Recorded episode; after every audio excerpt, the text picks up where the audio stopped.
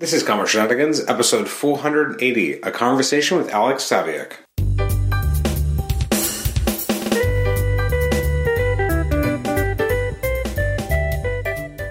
Welcome to the Comic Shenanigans podcast. I'm your host, Adam Chapman. This is episode 480, a conversation with Alex Saviuk. This is actually part one of this conversation. I'm going to tag it as such in the episode. Uh, originally, it was meant to be uh, a full episode. Um, it's still an hour and a half, so don't feel like you're getting uh, shifted here um, or short shrift. You are getting a full hour and a half conversation. It just happens to be only up until the mid 80s. Um, we had a great conversation, Alex and I, back on March 17th.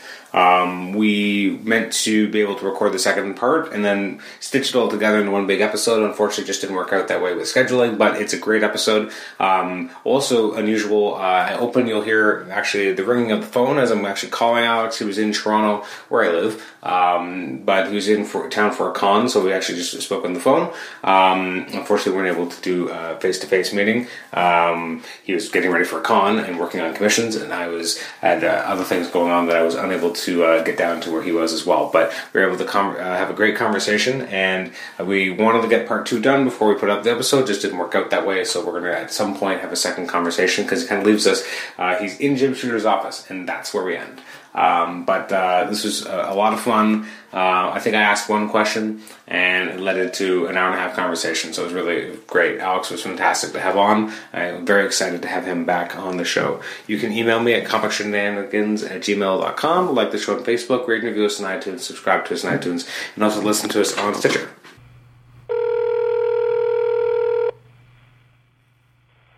Hello? Oh, hi, Alex.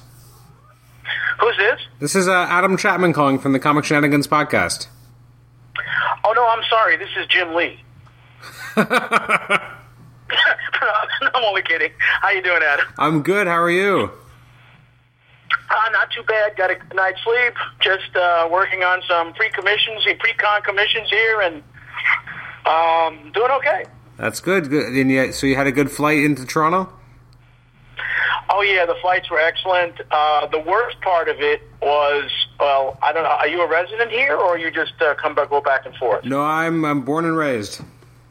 Oh, okay. Well, you know, going back and forth, I guess maybe if you've done that more than a number of times, and for me, it's the first time going through customs. That was a huge ordeal. I mean, having to face those serpentine lines, going through that whole thing, uh, you know, trying to go to those those screens popping in that that form they had me fill out on the plane, and the darn thing wouldn't scan. Then I had to wait for somebody to come over to tell me, well, just take it up to the window. Then you go up to the window, and now you go through this big serpentine line thing again. By the time you get there, and to make matters worse, it was on just for me anyway, just unbearably hot inside the airport. I mean, it felt like it was they had the thermostats at about 85 degrees. So um, that was the worst part of it. The flights were great. Fair enough. Well, no one likes customs, right? Uh, well, you know, I did customs a couple of times. I mean, I went to Australia once. I went to Europe. Uh, it just seemed like it moved a little bit faster. Mm. And again, maybe I would have been more patient if I just didn't feel so hot and I didn't even have a jacket on.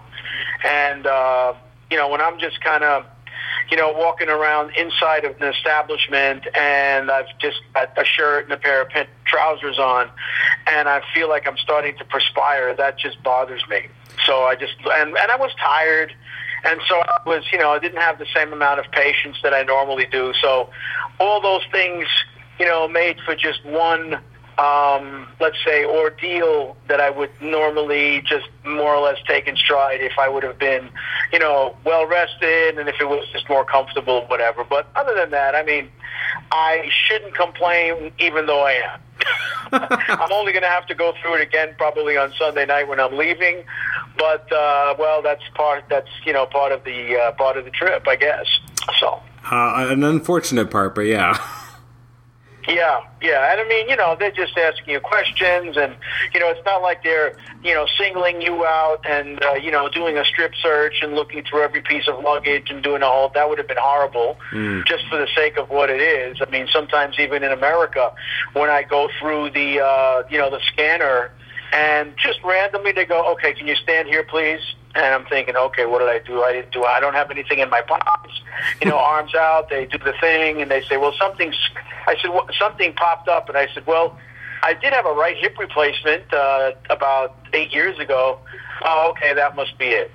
So now, nine times out of ten, that doesn't happen to me. But sometimes something, some scanners must be You'd think they were the same throughout the United States, but mm. I guess some are a little more sensitive than others. No, I guess not. So, yeah, it's funny. But, um, you know, I mean, it hasn't been it hasn't been you know aggressively bad where you know some people have some horrible ordeals about you know being singled out and uh, you know being searched and all this kind of stuff and they feel like they're going through some sort of interrogation process and maybe in some third world countries you know that don't necessarily favor Americans, and I'm not saying that Americans, as much as you know, our country tries to make everybody feel very welcome and comfortable. I mean, as far as foreign policy goes, some countries just don't like, you know, what uh, America represents and stands for. So, uh, you know, when it comes to Americans, well, we have it in, in the United States also. You have, you know, between the North and the South. I mean, when I was moving down from New York down to Florida, where I live now, if you're stopping in a southern state like Alabama or you know maybe even a little bit further south in Georgia where they don't necessarily like northerners. I mean you have to watch your speed limits as you're driving because if you go a little bit over they'll single you out if you still have you know northern license plates on. And they have, will not hesitate to pull you over and give you that ticket because they'll say hey you know I don't care if there's nobody on the road. Speed limit 70 you were doing 72 Wow. Wow. yeah, uh, they can get a little bit. Uh, you know, people are funny all over the world. So what are you going to do? When you when you mentioned about customs before, it made me remember that uh, every time I cross the U.S. Canadian border with my wife, no matter what, we're, we're usually we're just going to like a, a, a baseball game somewhere because we're big baseball fans and we're trying to go to every stadium eventually. And every time, without fail, she always gets anxious at the border. I'm like, why? You have nothing to hide. You've legitimately done nothing wrong. She's like, I'm just nervous. He's going to ask me questions and I'm going to get all all flummoxed. And I'm like, but why? Like you're just going to a baseball game. And but sometimes they'll ask you like, "What game? What was the score? What happened to this?" And she's like, "I, I don't remember." wow, yeah, that gets what that that that gets a little bit crazy when you're just thinking in terms of baseball game. I mean, for myself, I mean, I'm at a convention, and even though I wrote, you know, I checked off the the box for business, and it says, you know, do you have any commercial goods, samples, equipment, whatever? I checked that off also, and the guy asked me, he goes uh, you're here for business. What are you doing? I said, well, I'm a guest speaker at the Toronto Fan Expo Comic Con. Oh, okay. And what kind of uh, commercial stuff do you have? I said, well, it says samples. I said, I'm displaying my artwork, you know, because it's my first time here. He says, oh, okay. He just kind of checked it off. He goes, oh, you've got, you've got some foods here that you're taking? And I said, well, I'm type 2 diabetic, so I've got, I got to have some fruits. I got apples and oranges just because I, have to take those blood sugar snacks. He goes, oh yeah, I can understand that. So I just kind of checked a few things off and uh, put some numbers on the back, and he says, okay, just take that to the exit. Huh. And that was it. I mean, no, no big deal uh, as far as that goes, you know. So, um, so I, I mean, in, in that sense, uh, uh, you know, I, I it was fine. By it was fine for me. I, I didn't really give it much thought. so anyway, but yeah, again, I mean, I obviously, uh, yeah, if they're going to start getting a little bit, uh, well, if your wife is worried about those things where they might ask you the score and uh, who got the game-winning hit, you just have to make sure you record all that while you're there and say, listen, here, hold this piece of paper with you and just look down. the guy Absolutely. Well, yeah. like because they've actually asked those questions, so that's that's why she gets worried every time now. Like we have to remember the exact details. Well, yeah. I mean, at each inning, uh, you know, did any did anybody get caught stealing? Did anybody slide and break a leg? Uh, wow. So, how many states have you actually been to? Uh, I've been. Um, let's see. I'm trying to think. I've been to eight stadiums that weren't the Sky Dome, and my wife has been to four. Um, and this year we're doing the California trip, so we're doing uh, Dodger Stadium, Angels Stadium, and um, uh, Petco Park in San Diego. Wow. So, well, that being said, you have, well, I don't know. Well, that, I, I guess I can't say that you still have a long way to go. Maybe you do. I mean, I follow baseball too, and obviously, you know that we know that you know, not every. I don't think every state has a. No, every state doesn't have a baseball team. Otherwise, we have 52 teams. I know. Um, so that makes your that makes your task a little bit easier. Absolutely. or a lot easier because if you know if you had a, if there were two teams in Hawaii, if you had one representative of every of both leagues, uh, you know, uh, American, uh, you know, whatever National League, etc., American League, and that means you could have 104 teams. Can you imagine that? 104 different stadiums. I mean, That'd be crazy. insane. It would be incredibly insane. So you know, depending upon what part of the country I go to, sometimes I'm I'm in a particular state and I go, so what teams do you guys follow? Because they could be somewhere in the Midwest and they'll say, well, you know, we might follow St. Louis Cardinals, but you know, that's three states down south. That's the closest team to them. You know, that kind of a thing. Well, you know, so uh, uh, you know, and uh, well, I mean, I was born and um, born and raised in New York until I was a uh, teenager. Um, so I mean, I still have an affiliate. Well, I was a Yankees fan growing up, and then the Mets. I was only I was ten when the Mets came into fruition. And God, they were just such a god awful team. Nobody wanted to root for the Mets. So I mean, uh, it wasn't. And then oddly enough, seven years later, they win the World Series. But that still didn't convince me to give up the Yankees. And um, then it wasn't until I think when George Steinbrenner bought the Yankees and he started, you know, pulling all kinds of weird stuff, and where, you know, I think some players wanted to leave, or some players, you know, like he got rid of uh, Graig Nettles and he got rid of Goose Gossage, and you know, he was just doing all kinds of weird stuff. And I, when, when Nettles left, I said, when Nettles left, I said, "Forget it. I'm I, I'm not following the Yankees anymore." And so, actually, I didn't even follow baseball for a couple of years. And when I would look back at the Yankees, they really had some lean years. And I'm thinking, ah, yeah, the good years for the Yankees, they're all gone. The late '70s. you know, I was a you know I was a Yankee fan when Guidry was pitched his 25 and three year and just striking everybody out with that nasty slider of his. You know, and um, shortly after that, I couple of years after that, I guess I stopped being a Yankees fan or just a baseball fan in general.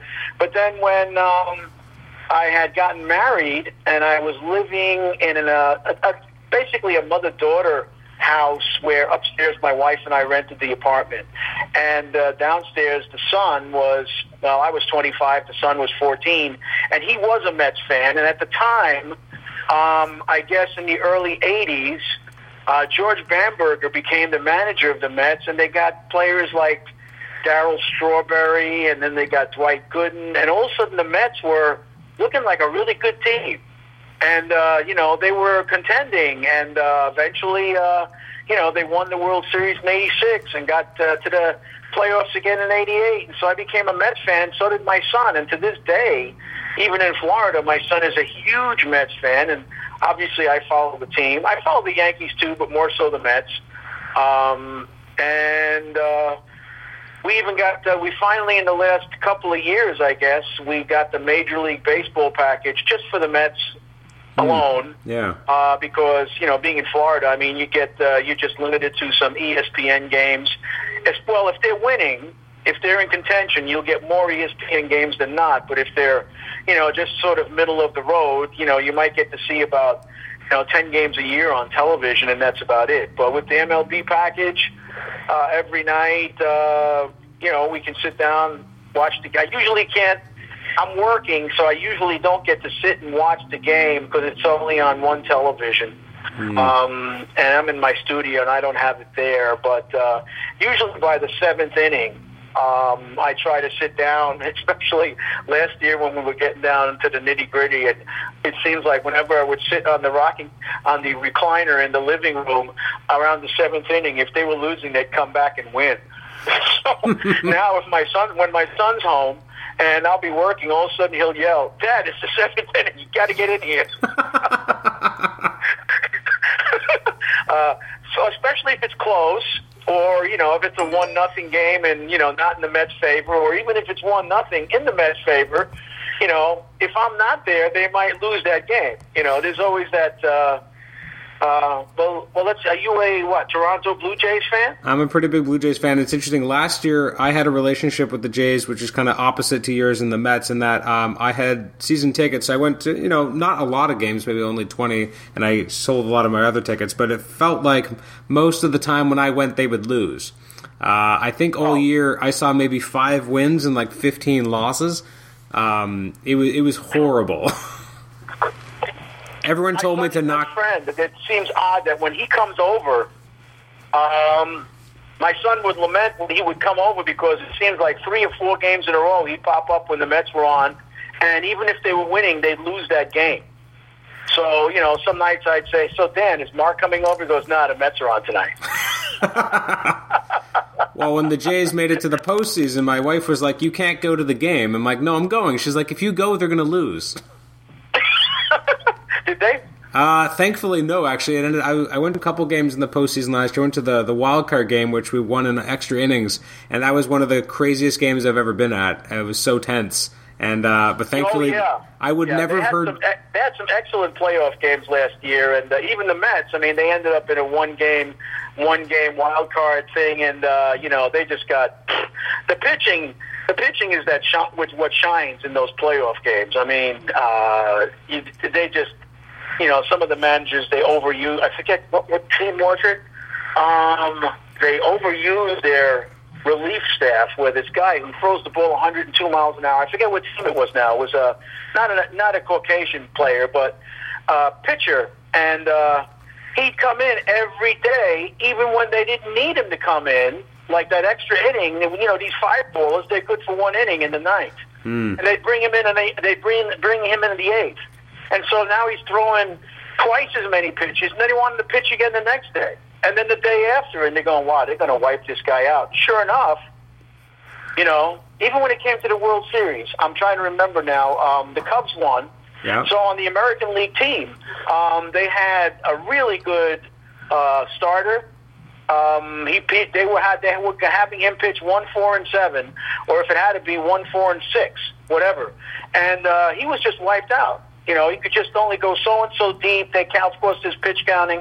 Usually 100 pitches is when they want to bring the middle reliever in. Even if the guy's not in trouble, you're going, he's doing great. Okay, so he pitched he pitched 100 pitches in five and you know five and one or two thirds of an inning. They're taking him out. What the hell for? And then the middle reliever comes in with two men on base, and he gives up a hit, and those two runs score, and you're going, geez, I mean, and, the, the, the what's unfair about that whole thing is that that guy doesn't get credited for the runs. It's the starting pitcher now has two more runs against his ERA, but that middle reliever guy came in and just gave up a hit, and you're going. That, somehow they got to somehow account for that. You know, I think trying to remember if it was last year that I heard that now for relievers they they have besides saves they also and wins. They also have holds. Mm-hmm. So I think if uh, you know if you come in and don't give up that hit, and you know the score stays the same, and that's the end of the inning, the end of the record for the starting pitcher, that's called a hold.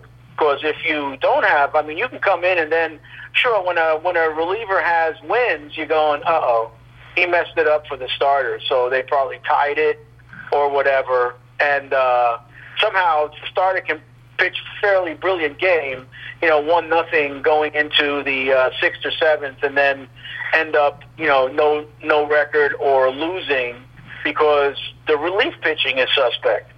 And that's just, I mean, and I'm sure, as you know, if you don't have a good bullpen and you don't have a good closer, you might as well hang it up because they can't expect those starters to do what they did, mm. you know, a hundred years ago when they pitch every three days and you know pitch a complete game. Even if it was tied, they'd go into the 18th inning and still keep pitching and come back two days late.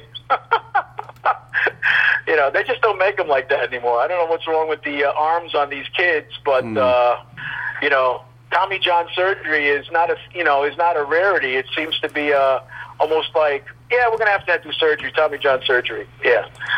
So that's uh, matter of fact. If there's one little baseball claim to fame, of fame, uh, let's say, an aside, my daughter went to the same college and in the same year that um, uh, one of the Mets pitchers. Oh God, I'm having brain fatigue right now.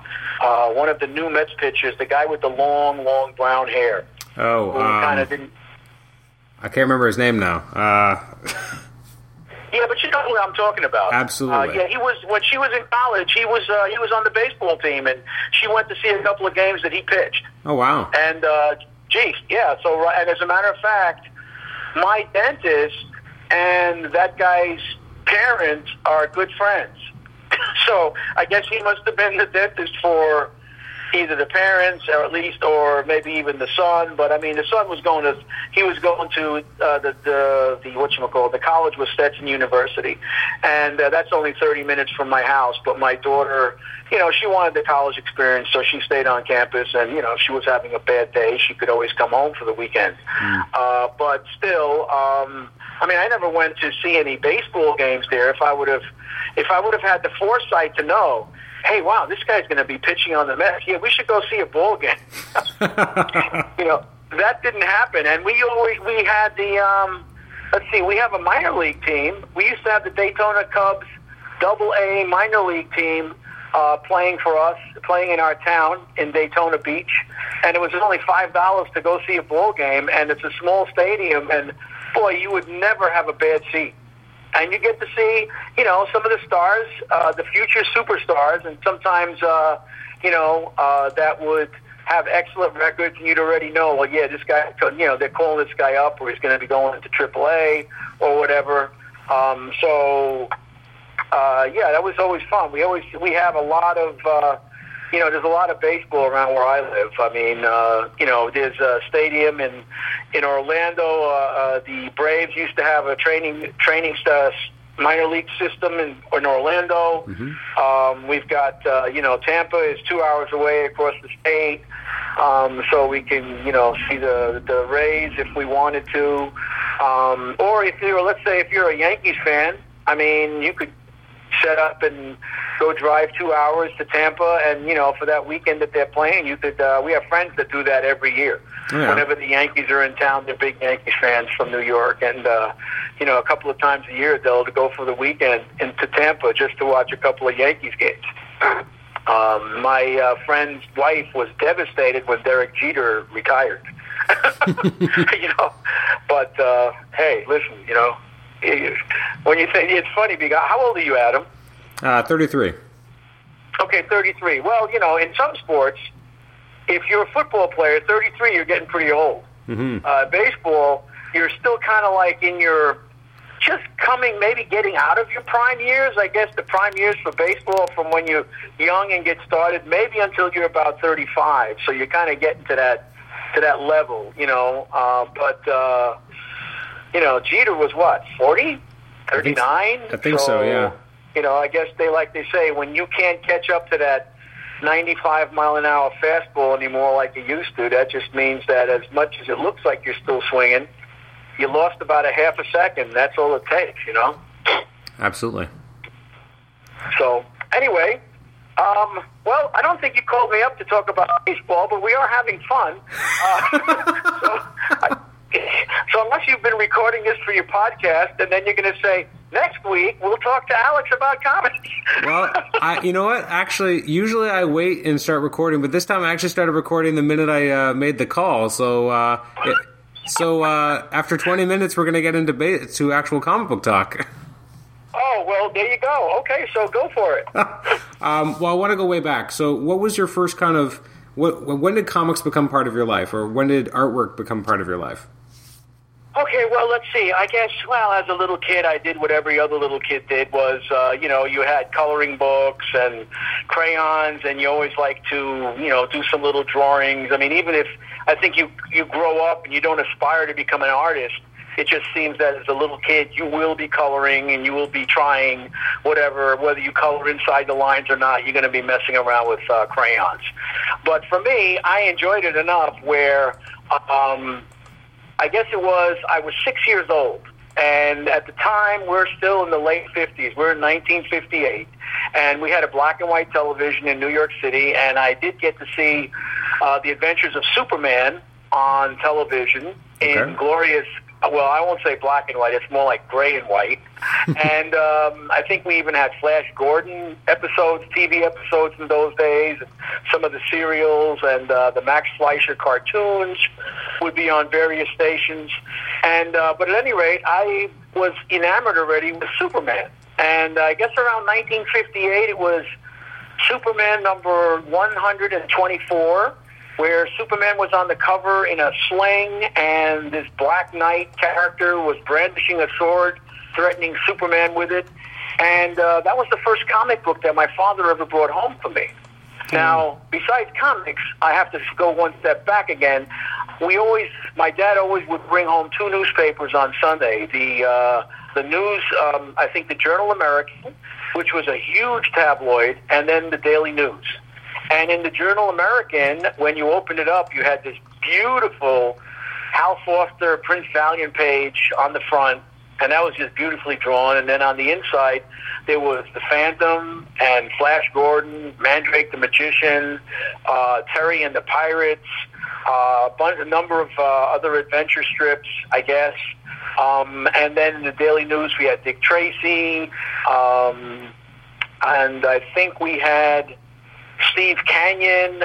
The Daily News was for me was more Dick Tracy and some of the gag cartoons, but the Journal American had all those adventure strips, which were which were really fun for me. So I mean, I was a huge fan of the Phantom and Flash Gordon even before I saw my first Superman comic. uh, but when I got that comic book, and now it seemed rather than just being able to read six panels or three panels at one time, I got to re- look and look through, and actually at six I could already read. I got to read an entire story. So I read that comic book, and I guess maybe my eyes couldn't have gotten any wider. But uh, I was just so thrilled to be able to see Superman in red, yellow, and and uh, blue. Um, and to read his adventures rather than just wait once a week to see him on television. And so I immediately started to draw my own little comics. Um, of course, the the drawing was very very rudimentary, but still. And I had uh, crayons, and I would color him in blue and red. And then I think as time went on, I remember one of the gifts that I would get for Christmas or a birthday every now and then would be these Venus Paradise coloring pencil sets. So now instead of crayons, I had coloring pencils. But uh, to my chagrin, my mother always made me uh, uh, color those terrible pictures that were in there, these vases and still lifes and uh, all kinds of stuff, just because you couldn't just buy those boxes with those pictures in it for the coloring pencils. You had to get the, you had to actually finish those first. So I had to quick, do them as quickly as I could. But again, I stayed everything was inside the lines, and I made sure I colored very lightly so I wouldn't use up my pencils. and uh, then now I was using these pencils to color my comics, and I think one of my best presents that I ever got for Christmas was probably when I was about ten, and uh, my mother and I were walking past some store, whether it was a Woolworths or one of these type stores, and in the window they actually sold a complete box set of, I think, 48 Venus Paradise colored pencils. So that was my biggest wish for Christmas that year was to get that box of colored pencils, and I did, did get them, and I immediately started getting to work. And uh, eventually, I found that if I would outline my pencils in ink, whether it was ballpoint pen or whatever, I remember getting a dipping pen with an ink bottle and actually was able to outline the pencils and then when I colored them all the all the lines would still shine through. Whereas when I go back to just coloring before I would ink you're coloring pencils and the pencils sometimes uh, you know would smudge a little bit. It just wasn't as sharp and as clean as, as obviously as if you inked. So I was already aware of inking even when I was very young. Um, and so I just basically uh, would draw my own little stories. Um, I guess after school, when I would come home after homework was done, and I would just continue that even through high school. Um, and the, my artwork got obviously better and more sophisticated looking, but so I would have to say that much of what I have is self-taught. But um, but I always had the notion that I would do artwork more or less on the side or for my own pleasure but I wanted to go to college to study medicine. So eventually, so I was math and science oriented in high school uh, or secondary school, I guess if you want to call it that. And I excelled in calculus and physics and all the sciences, biology, chemistry, and uh, just figured, okay, yeah, I'm going to be a doctor, and I'll just keep doing artwork, take electives, just to keep my appreciation for the arts going. But I guess once I got into college and I did two and a half years of pre med, I finally got hit by organic chemistry. And uh, boy, organic chemistry was so difficult. Although I thought I was getting the right answers when I got uh, the tests back and they were marked wrong, and I think I got that was the first time in my life I ever got a C, and I thought this is ridiculous, and uh, somehow got disenchanted to uh, pre med, but I didn't know what to do, and um, at the same time through college I was already playing in a rock band.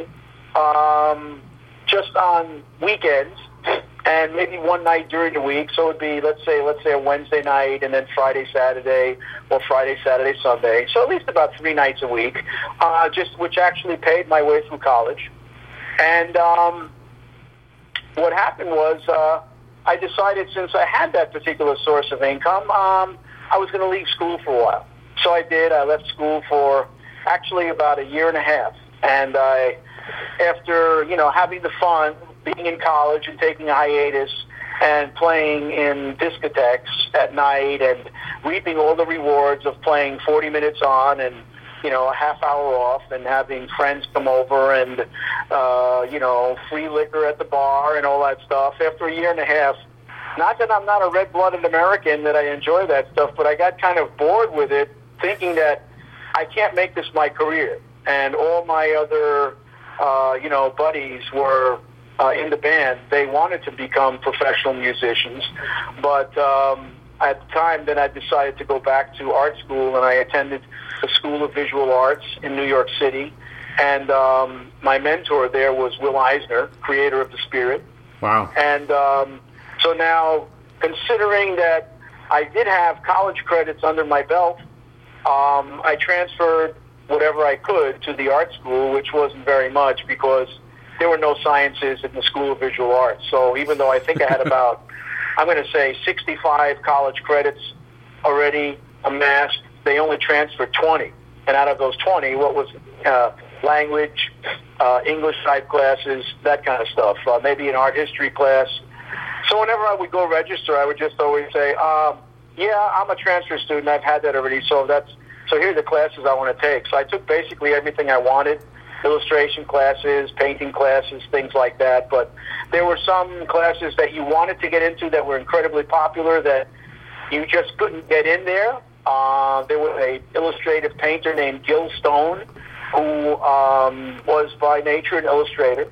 And, you know, he was very popular with book covers and uh, interior illustrations for magazines, etc. And everybody wanted to learn from Gil Stone. But um, I needed to take a painting class just to fill up that, uh, I guess, the course load for the semester, and so I took one that was just too much fine arts for me, and I didn't. Uh, I wasn't really focused on it. It was just wasn't my cup of tea.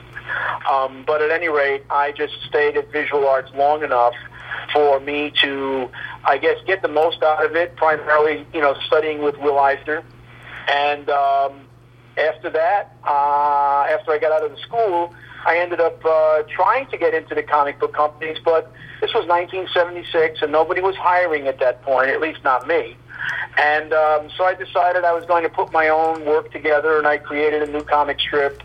Uh, I put a little fanzine together, and then sent out the fanzine to various comic book uh, shops and uh, I guess uh, let's say distributors. And on the East Coast at the time, it was Phil Seuling, and on the West Coast it was Bud Plant. And so I sent them copies of my work, and it was actually Phil Seuling in um, not too far from where I lived in uh, Brooklyn. He was in um, in Queens, I think, which was only about 40 minutes away. But he ended up ordering 500 copies of my magazine, which, of course, I said yes, but I had to go back to print because just on the initial print run, I only did 300 and I figured I was going to just try to sell them, sell enough of them to break even, so I could do a second issue. And um, so now I think I had sold maybe about almost a hundred on my own, and I had 200 left, and I figured, well, I got to go. I want to keep an extra 100 for myself, so I have to go get another 400 made up for Phil. And of course, to save costs, I would fold it, staple it, you know, do the whole thing on my own. And then when I had 500 copies together, I called them up because I wasn't aware of media mail at the time and what it would cost to ship it. And I said, wow, this box is really heavy. Can I come over to your house and drop it off? And he said, sure. so I took the ride, and um, it was the first time that I got into anybody's house that was two stories from the outside. And of course, it was two stories from the inside. But when you first walked in, the living room was about 20 feet high, and there was a staircase off to the side that led you to the second story. But on that 20, on all those 20 foot walls, he had nothing but original artwork framed from all the uh, from all the comic book giants up to that day. And went at that day at the time when I went to see him was 1977. In uh, I want to say early around this time. It was probably around March or April of 1977.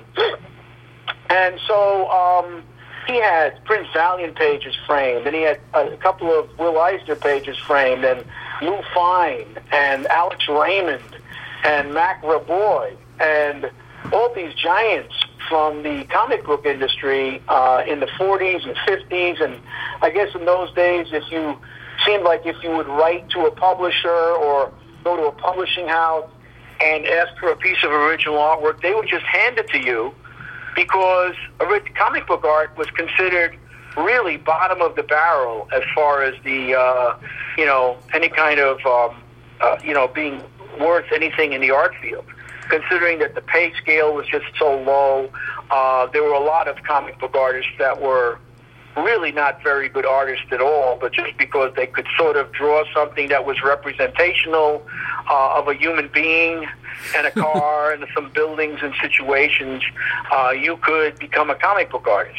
And uh, again, some of these greats that I had mentioned that were hanging on his wall, that was, you know, as opposed to some of the comic books that had come out in the day where the artwork wasn't all that good. And back, as you know, in the 40s, um, I mean, comics were all a dime, but I mean, there were so many different companies between uh, Timely slash Marvel, and then you had DC, and then you had Fawcett, and then you had a couple of other publishing houses. There would be a couple of hundred titles, I think, a month that would come out on the newsstands, and I guess they sold enough copies just to keep going.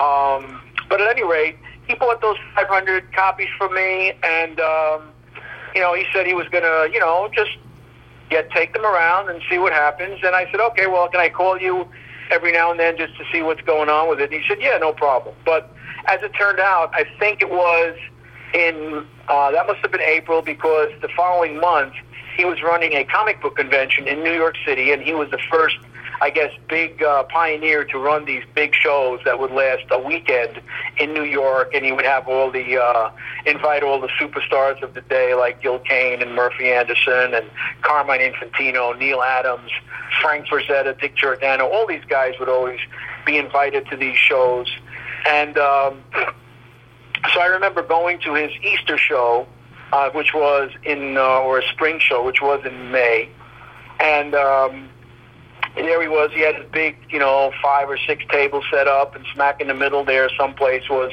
my little magazine, which was really eight and a half by eleven, folded in half, so it was relatively digest size and more cost effective than if I tried to publish an eight and a half by eleven. Mm. Um, so I think comics at that time were selling for thirty-five cents for twenty pages of stuff, and I was charging forty cents for my little fanzine. So even though it was a nickel more uh, I still think I had uh, close to 20 pages in there anyway of, uh, of art and story.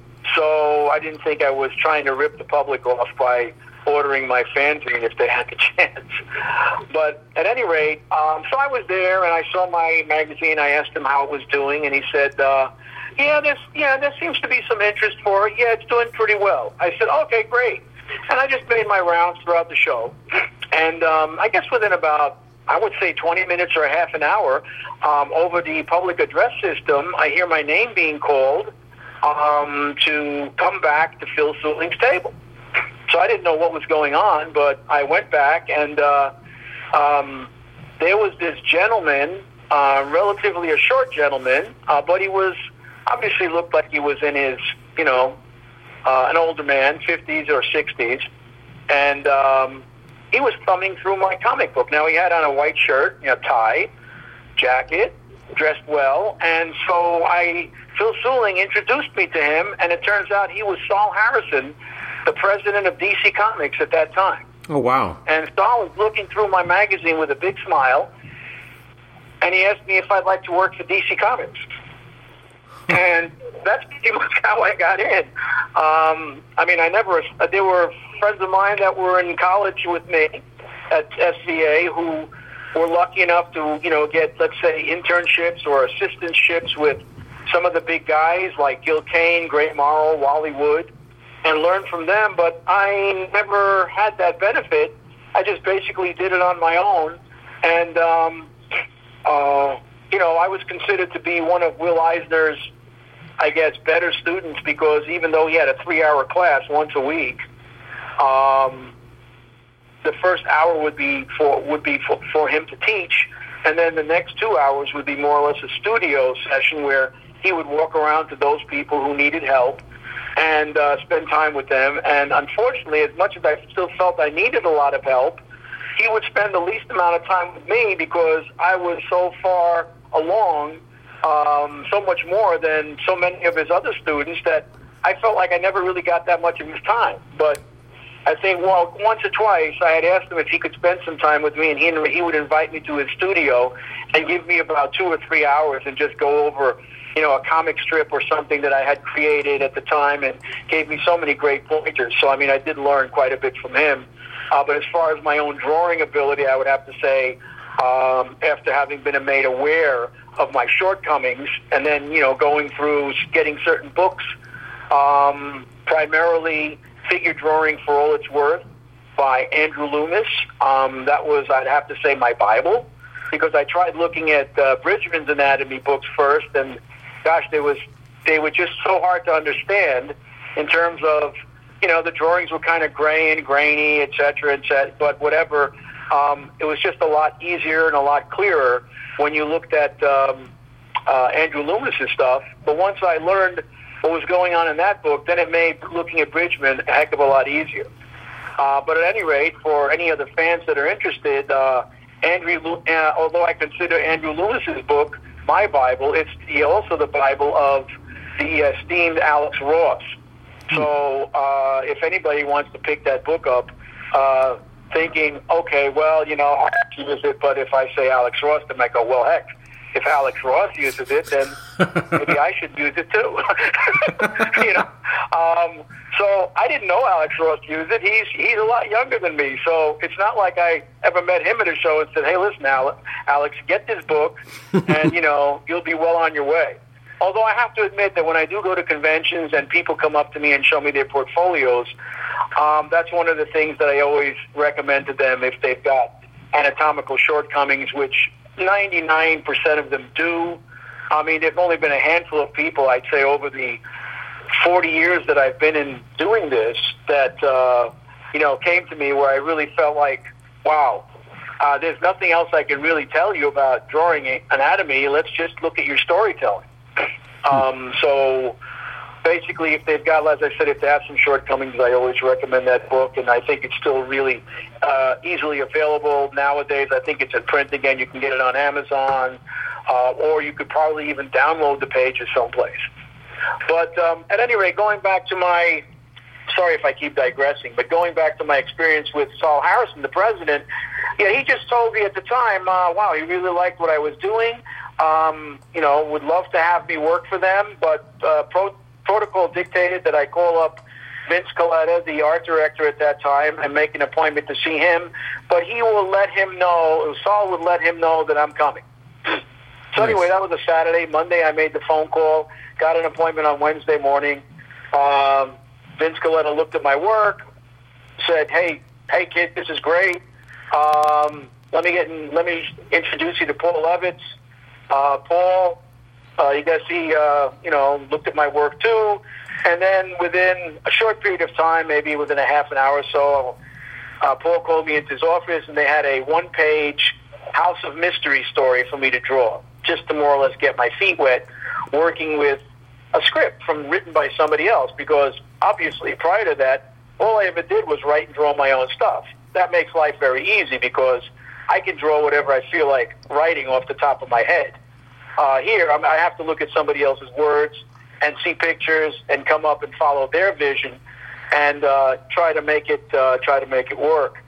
So I turned that in, and um, right after that, uh, they gave me a seven-page science fiction story to draw.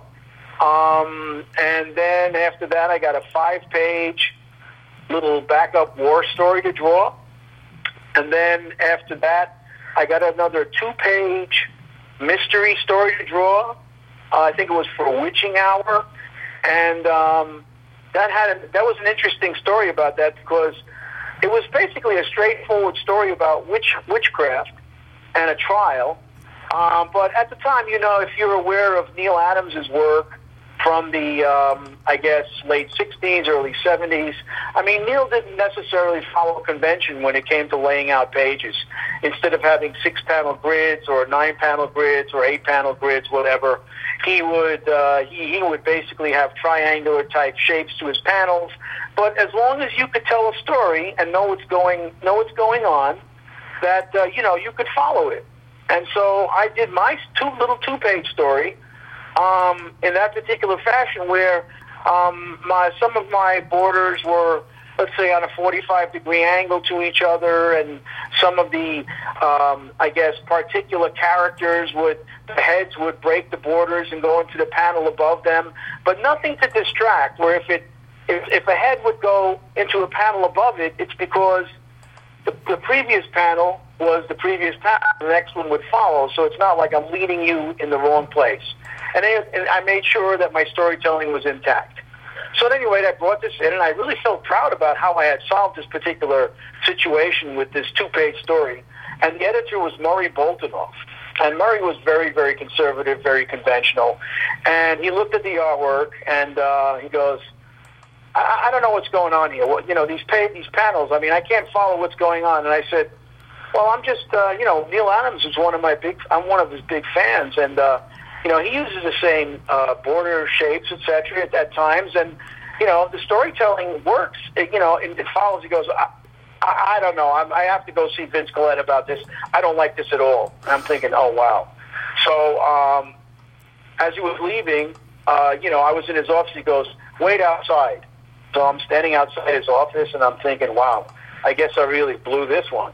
And down the hall, maybe about, I'm going to say 10, 15 yards down the hall, behind a closed door, I heard voices. One voice was basically raised, and the other one was sort of mellowed out. Uh, I'm thinking, oh boy, Murray's Murray's chewing me a a new ear here. Uh, I'm probably never going to work here again or something. And then he he came out storming out of that office and walked past me in a huff and slammed the door. I'm thinking, oh boy. And then Vince Colletta sticks his head out and he goes, hey kid, come in here. So I'm thinking, okay, fine. If I blew it, I blew it. I'll, I'll go. I'll go cross town to Marvel, and that's another story. But in the meantime, Vinny calls me and I said, uh, Vinny, look, I'm really sorry that I messed up the storytelling. He goes, ah, don't worry about him. The story looked great. Hey, how would you like to draw a Green Lantern? And I said, what? I said, what happened to Mike Grell? He goes, ah, Grell is working on some other project, some Legion of Superheroes tabloid thing, and uh, there's two stories in his book, and he's still doing a Green Arrow story, but there's a Green Lantern story in the front of the book that needs an artist, and uh, uh, you know, I'd like to recommend you to Julie Schwartz to do this book. And I said, wow, that's great. So we went down to Julie Schwartz, and I got introduced to him, and uh, he just looked at me, didn't really say hello. He just said, so, what makes you think you can draw Green Lantern? And before I could answer, Vinny says, well, he'd be perfect because he's better than Gil Kane. and I'm thinking, I'm thinking, what? I said, uh, no, I'm a big fan of Gil Kane's, but uh, geez, that's that's a lot of pressure to throw on me. And so Julie says, well, um, draw me a couple of samples on how you would draw the character, and uh, I'll take a look at it. I said, okay. So if I'm not mistaken, I think that was a Tuesday, and I went home. Um, I was DC Comics was only maybe uh, I'd say an hour away from my house, door to door. So I went home that afternoon and uh, got started working on some just poses of Green Lantern using his ring, you know, with creating some of his artifacts and flying and whatever, some action things. And uh, went back on Thursday with two pages worth of these poses, showed it to Julie. He goes, okay, just uh, just wait in the bullpen and I'll get back to you. I said, okay. So I went in the bullpen and I don't recall exactly who was in there at that time, but there was always somebody cool to talk to in the bullpen. Uh, but then about maybe 15 minutes later, he calls me back into his room, and he handed me my first Green Lantern story. Um, and it was for Green Lantern, Green Arrow number 100. And that Green Lantern story was reintroducing Airwave as a, I think, a cousin of Hal Jordan. And Airwave was still a teenager. I mean, younger than Peter Parker. I think he was only supposed to be about 14. And so um, Green Arrow and the Black Canary weren't in that story at all, but it was yeah, Hal Jordan, uh, Green Lantern, and Airwave, and some villain that I had to design. Well, when I look back at the design of this villain um, that Denny O'Neil created, um, and this was my first time working with Denny O'Neil also, which was unbelievable. Uh, that made it very, very easy to uh, see pictures when you would just read his basic art directions. Um, but at any rate, I had to design this character, and uh, when I think about when I look back at that issue and I look at the character design, I cringe because it was so bad. but um, uh, but at any rate, um, uh, when I say working with Denny O'Neil was just such a pleasure, he would basically just give you one line of type as to what was happening in the panel, whereas because he had 17 page story to deal with. Whereas for some of those other shorter stories in the mystery categories, each one was a different writer and each one had a different way of presenting a story. Uh, I mean, there would be, let's say, a uh, whereas on whereas on a 17-page story by Denny O'Neil, you could have feasibly, I'd say, on the average, five panels per page, and sometimes four. On these little short stories, because the writer wants to cram in all this story into five or seven pages, you'd have seven and eight panel pages. And then there would be art directions like, uh, well, in the foreground we have this happening. In the middle ground we got that happening. In the background the alien ship is landing. And I'm thinking, wow. I mean, I'm a neophyte guy, artist, working with scripts, and to have to deal with those kinds of challenges uh, made it very, very uh, tough sometimes. And but I would always, I always felt that I succeeded in doing what it was that the writer wanted. It's just you know, more of a challenge than to try and figure it out. But you know, these art directions were a lot simpler, so it really left it up to the artist then to just go ahead and use use our own devices to tell our story and make sure that there's a good panel flow from one to the next. Um, so at any rate, I turned in that story. Um, it was inked by Vince Colletta, who was the regular inker at the time, but I know Vince was pressed for time because he always took on any assignment that anybody would give to him, and he was a consummate professional in that uh, he would always get a job done on time, and many times the art the editors would call on him to do uh, an inking job that might uh, they, that somebody else might have you know a week or two weeks to do, and he'd end up doing it in two or three days, and you'd be hard pressed to look at that uh, that inking job um, in between the other inking jobs that he would do, and be able to look at it and say, "Wow, this one looks terrible compared to the others." I mean, he did the same kind of work uh, for everything he did. I mean, he just didn't go to sleep. Okay. Wow. Uh, able to work through the fatigue, get the job done. But at any rate, I guess because he was hard pressed for time, he was inking the heads. But then they had he had his friend Frank Giacoia ink all the bodies and the rest of it. so Frank, I guess, had an assistant doing backgrounds, but Frank was doing the bodies. Then he was doing the heads. So uh, Frank and, ha- and Frank happened to be one of my favorite inkers, even growing up. When he would ink anybody at Marvel, you know, whether it was Jack Kirby primarily or Don Heck or anybody that he touched, uh, the ink, the, the artwork just would shine. I mean, it was just that good. And um, so, at any rate, after that, I turned in that story. Uh, Julie Schwartz gave me another fill in to do. I said, okay, it was a different writer. Um, and then when I turned that in, he had another two-part story for me to do. And I kept thinking, oh, two parts, that's great. I mean, that's that means I'm employed for two months instead of just one. and um, then after I turned that in, uh, let's see, that was 102, 103. Yes, around that time, there was this there was this event quote unquote, at DC Comics called the DC Comics Implosion. Now we're looking at 19, I think, late, uh, early 1978, where they used to have, um, I think they used to have backup stories and whatever. It just seemed like comic books were not selling that well, and so they eliminated the backup stories, and uh, now comics were only going to be 17 pages instead of 22 or 23. They had to save money. And I remember I didn't know what that meant because a lot of some books got canceled, series and stories got canceled. And I remember getting a call from editor Jack C. Harris uh, one afternoon where he said that, uh, well, with DC Implosion, uh, a lot of freelancers were let go, um, especially the newer ones. And when I heard that, I'm going, oh boy, this is it, my my swan, my my yellow slip swan song. Okay, and he said, well, we pretty much let go all of the new guys except for you. And I said, really? He goes, yeah. And he said, I'm taking over Green Lantern, Green Arrow from Julie Schwartz, and I want you to be my regular guy. And I said, wow. So now all of a sudden I was the regular guy on Green Lantern.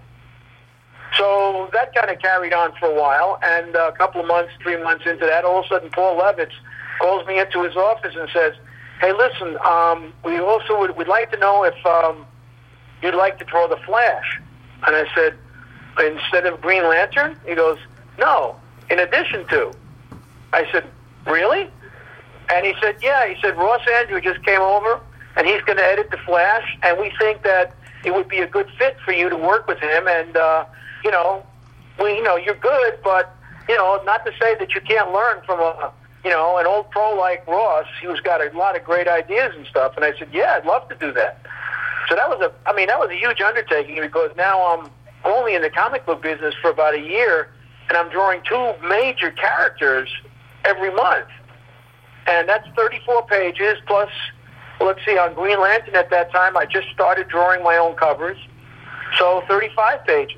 Uh, I mean, that's a tall order for anybody. I wouldn't want to draw 35 pages in one month now.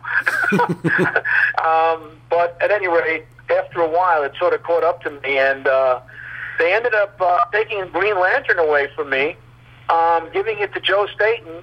Uh, but they were so happy with what I was doing with the Flash, they said of the two books, they'd want me to draw the Flash. And I said, yeah, but I really like the character Green Lantern better. They said, no, that's okay. We we think you'll do better on the Flash. So I really didn't have any say in the matter, and I wasn't a prima donna to go. Well, screw you. I'm leaving then because I want to draw Green Lantern. Uh, no prof- no freelance professional in their right minds is going to do that. I don't think. Uh, but at any rate, so I stuck with Ross and uh, had a great time working on the Flash with him. Uh, but we only ended up doing seven issues because around maybe somewhere like five or six issues into that run, um, I was also doing advertising storyboards in addition to comics. Now, the thing that uh, they paid incredibly well, but they were they only did them sporadically because uh, there was nothing steady about it. And um, so when a job would come up where, let's say, I would make on one panel more than I would do drawing an entire page of comics. Wow. Okay but there was so much competition for art in in New York City for these storyboard jobs that uh, not saying that I couldn't have. I probably over the course of the year could have made as much money doing storyboards, if not more. But the thing is, is that you would just be sending out flyers and you know setting up interviews, trying to get your samples out to these agencies where you know unless your stuff was really top notch, you know it would basically be sitting on that you know, uh, submissions pile, and if they needed you, maybe uh, you'd be sitting by the phone call, and uh, hopefully, merely two weeks might go by, but some guys would, two months would go by, and then they get a job, and then a, the day later another call comes in, and now you got two jobs, you can't afford to say no to either one because, hey, you don't know if they'll call you back. So working as an advertising artist was very, very um, um, taxing in terms of uh, it was nerve wracking. And uh, in talking to even some of the storyboard advertising freelancers, they would say that, let's say at the time, uh, they were making three times as much money, uh, even four times as much money as I was making, but they were working twice as many hours So if let's say if I was working a 50 hour week, they were working a 100 hour week, never seven days a week, almost 24 seven. Never say no to anything. And then um, after a while, because of that particular lifestyle, you know, whether they were smoking too much or drinking way too much coffee and not getting enough sleep, um, you know, they'd end up with nervous breakdowns or heart attacks. So ah, that just really wasn't my cup of tea. So I just figured, fine, comics are steady. Doesn't pay as well, but I know the check is there every time I turn in a story. And every time I would turn in a story, I'd get another one to follow. I never, there was only one time in my 10 years at DC where I turned in a job and I didn't have one to go home with.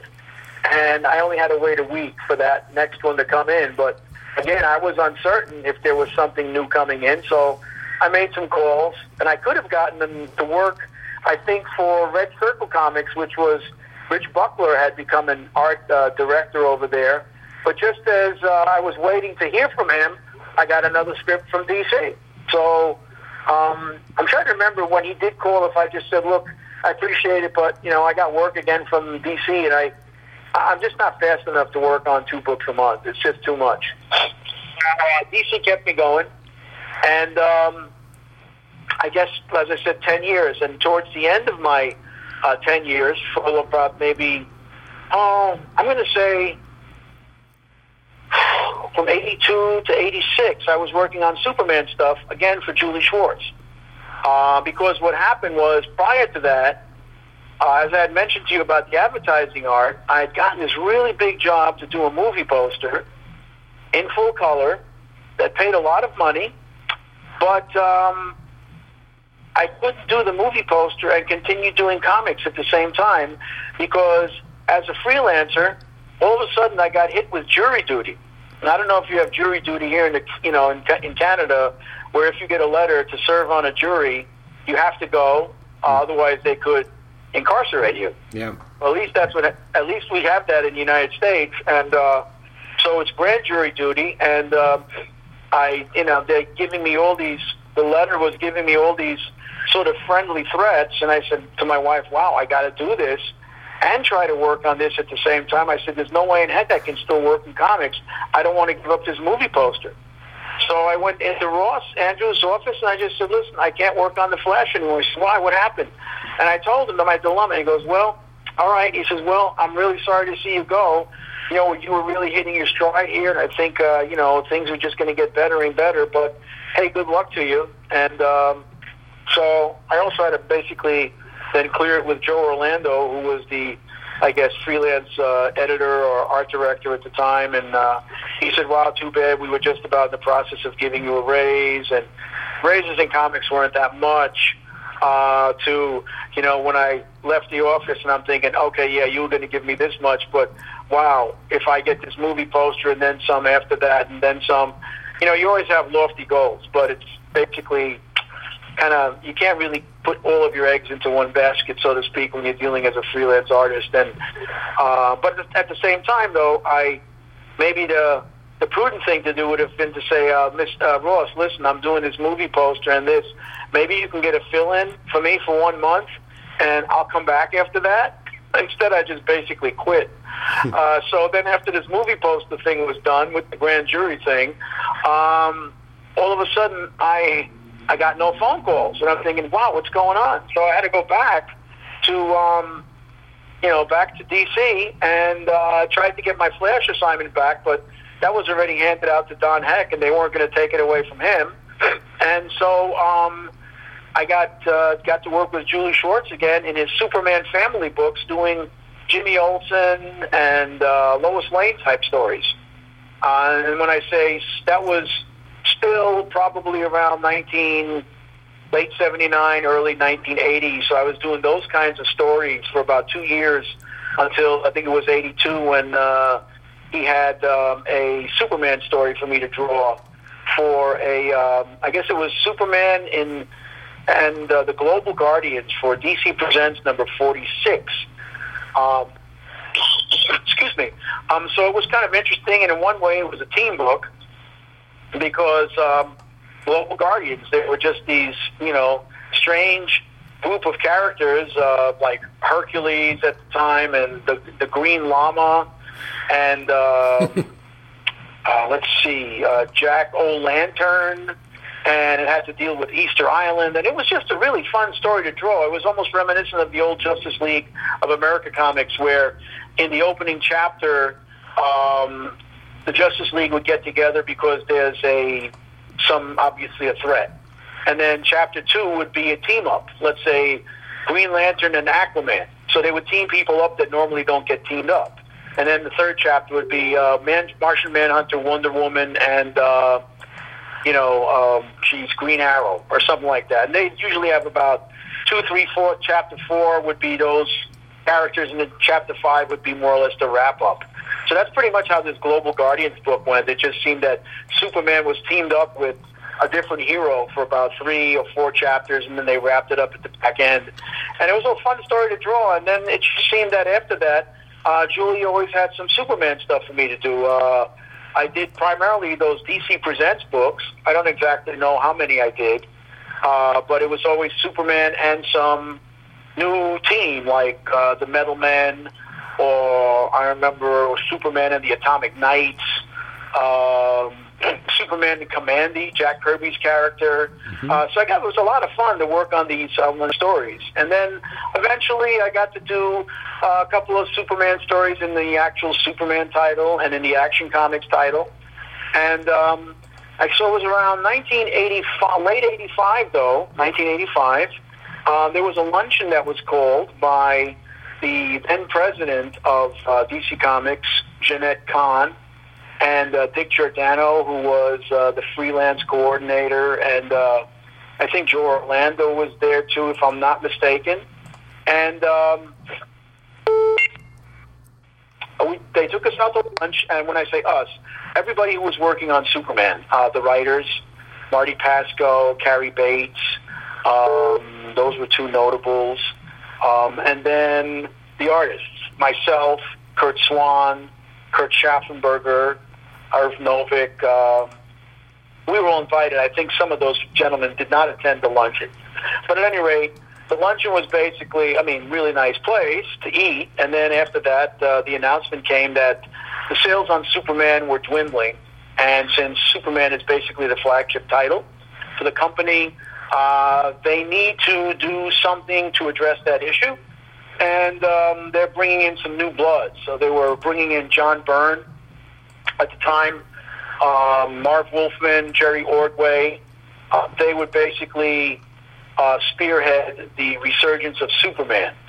So I think as John Byrne was writing and drawing Superman, uh, I think it was in Action Comics, and then Marv Wolfman, Jerry Ordway were doing the flagship title, and maybe, um, well, I guess whatever other Superman titles were around were handled by some other people. But at any rate, so they were letting us know that uh, that that stuff was getting it was in the works, and uh, they would let us know when we would have our last Superman assignments. But not to worry, they would have other work for us. So we didn't. I didn't give it any any further thought other than, oh well, I'll just keep doing this until it's over. So this was November, and I guess December, January, uh, '86. Then I turned in my last Superman story in in February of uh, early February of 1986. And um, I remember turning in and uh, took Xeroxes of my work, as I usually do. And Julie Schwartz said to me uh, that he had one story left as editor of Superman, and he felt that he owed it to Curt Swan um, because Curt's just been such a longtime Superman artist for so many years. Uh, respectfully, you know, he deserved to have that last story. And I said, oh, sure, no problem. Um, but he said, you know, just go down, just go see the um, freelance coordinator. Well, Dick was the art director, I guess, and um, there was a um, uh, there was somebody else who was a freelance coordinator, Pat Bastienne.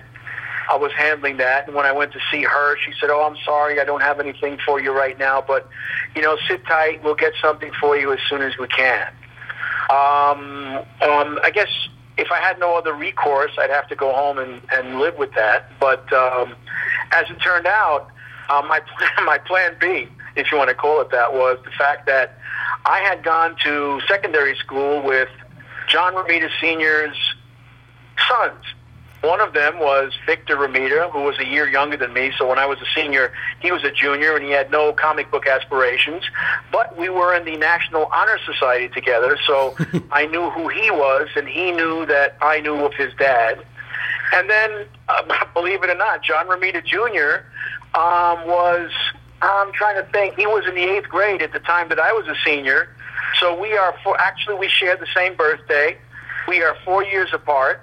Um, I'm going to be 65 uh, in August, and without me mentioning numbers, because maybe he doesn't want the public to be aware, I'll let everybody else do the math. but at any rate, put it this way: if John and I stood side by side, just by the fact that I'm four years his senior, I look old enough to be his dad. Okay, I mean, he goes, he works, he's been working out seven days a week for about the last maybe 40 years. Okay, he's in perfect. He has about two percent body fat. He looks really young and in shape, and uh, I look like the old dad. but at any rate, um, we're still friends. You know, we see each other at conventions every now and then, and we, you know, have a great time. And I got to know, I got to meet uh, John Romita Sr. when I was a senior. When I was a senior in high school, I got to go over their house. They lived the next town over from me. And at the time, we're looking with, I'm thinking in 1970, uh, I graduated high school in 70, so this was early 1970. Um, and at the time that Jack Kirby had left Marvel to go to DC, John Romita Sr. had taken over the mantle of drawing the Fantastic Four for at least, I want to say, one, two, three, like at least just about four or five issues, I think. And as it turned out, um, when I got introduced to his dad, now mind you, this is 19, I'm going to say 1970, so I think John was maybe probably about not even four, he was 39 years old, which is kind of weird to think that when you're 17 and you meet somebody that's 39, you figure, wow, you know, the guy's like 22 years older than me. I mean, mm-hmm. he's mature, family man, et cetera, et cetera. Now, I mean, my son's going to be 35, so now it, it just, age is just relative, I guess. as you get older, I'm thinking, wow, I met him when he was still almost a kid.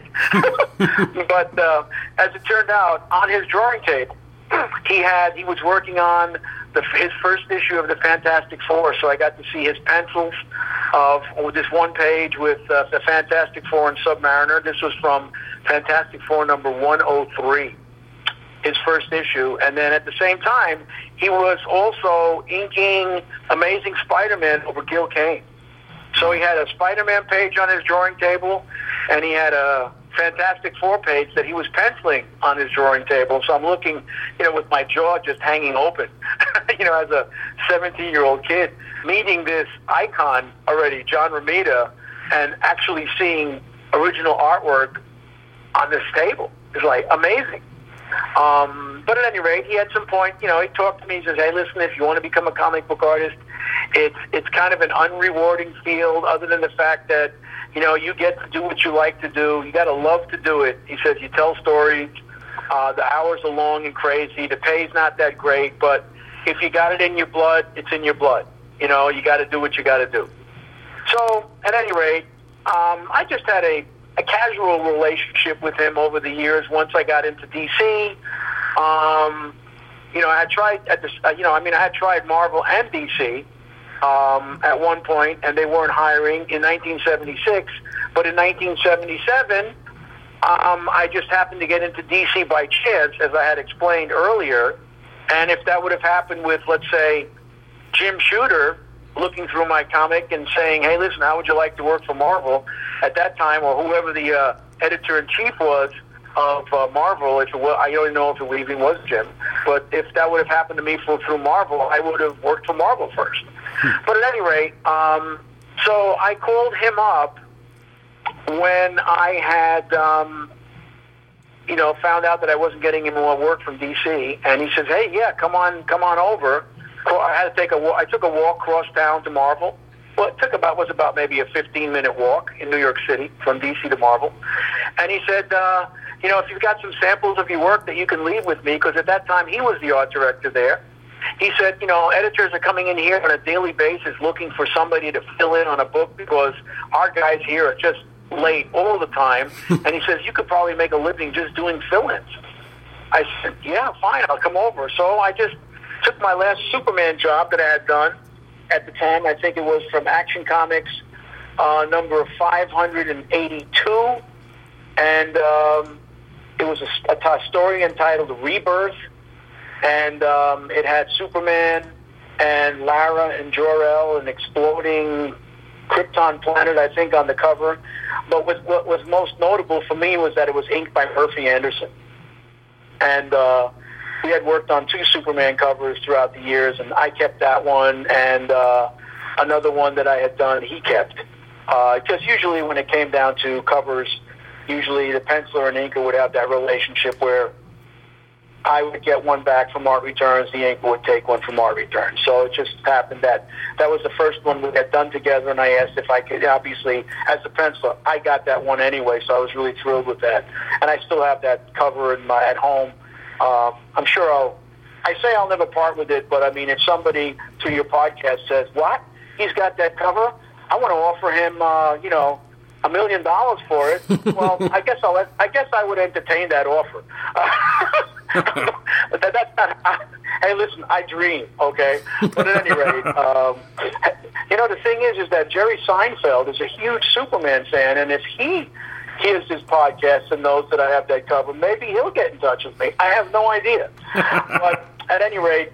Um, I dropped off the uh, pencil pages from that story at John's office, and uh, this was, I think, a Monday or a Tuesday of that particular week, and by Thursday, I got a call from Marvel from one of the editors that was editing Iron Man at the time, and they needed to fill in on an Iron Man story. So that's that's what happened. Uh, that's how I ended up leaving DC and then going to Marvel. And then I guess about three three weeks later, when I guess the word was out then that I was working at uh, Marvel, because all of a sudden they called me up and they said, "Hey, listen, we got a great uh, uh, story set up here that we think you'd be perfect for." And as it turned out, it was uh, they were taking Jonah Hex and they were turn they were turning him into a somehow a Western hero, but in the apocalyptic future uh, of like 22,150 or something, and I'm thinking, Jonah Hex in the future? What kind of a bogus story idea is that?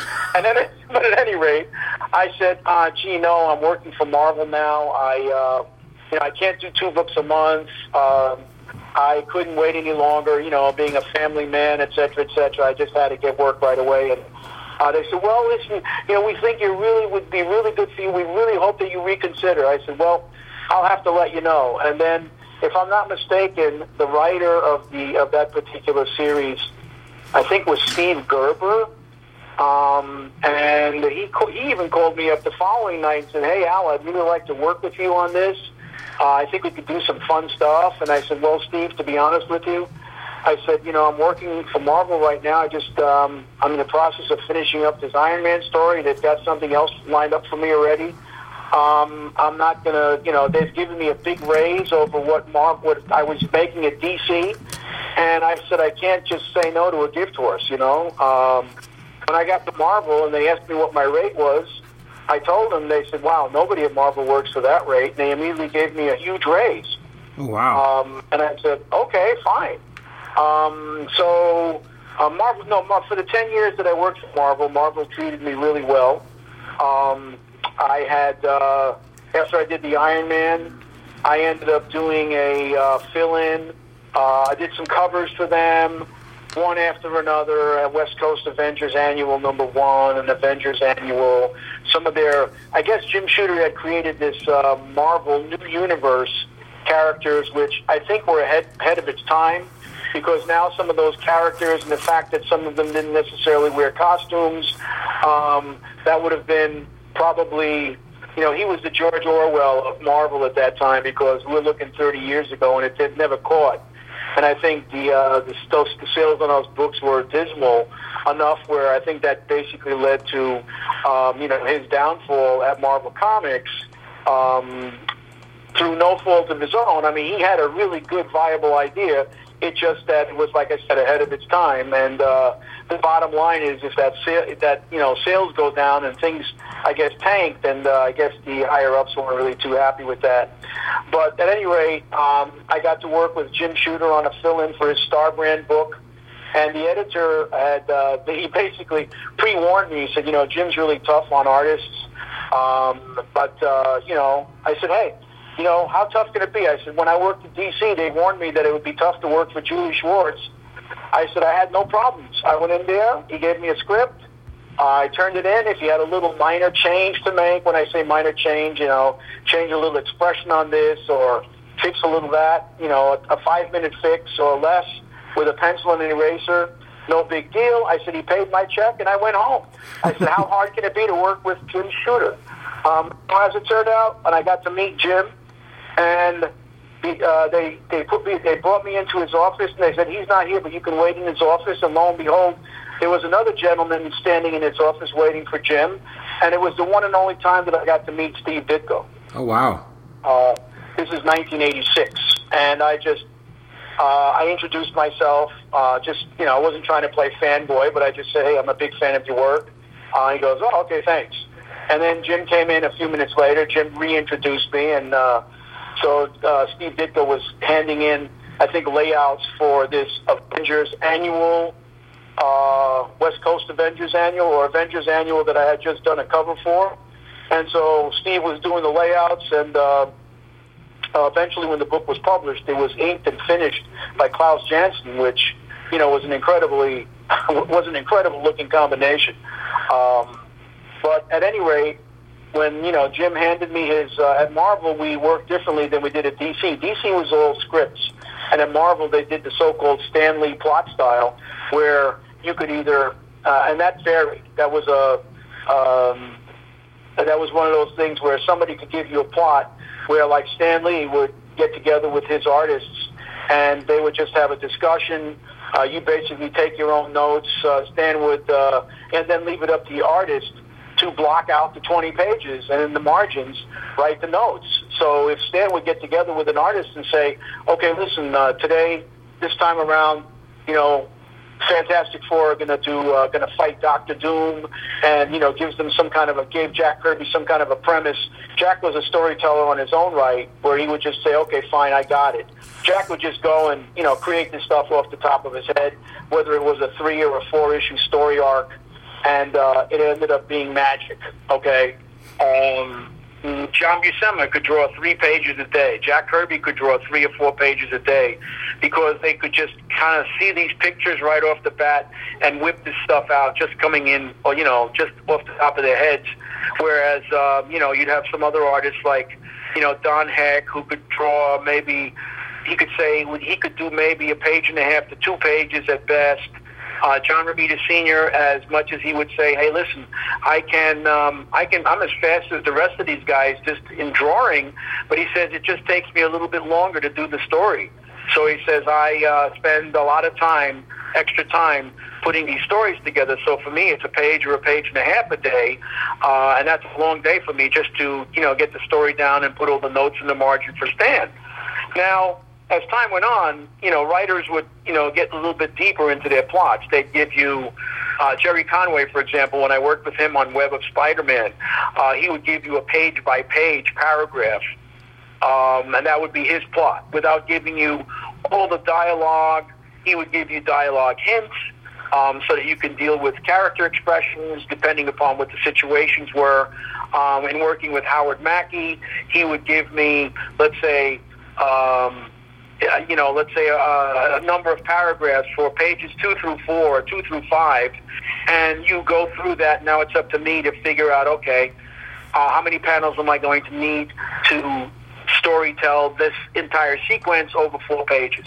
So there was a lot of creativity involved in as a as an artist in being and freedom to be able to decide should I tell this particular sequence in eight panels or can I do it in five?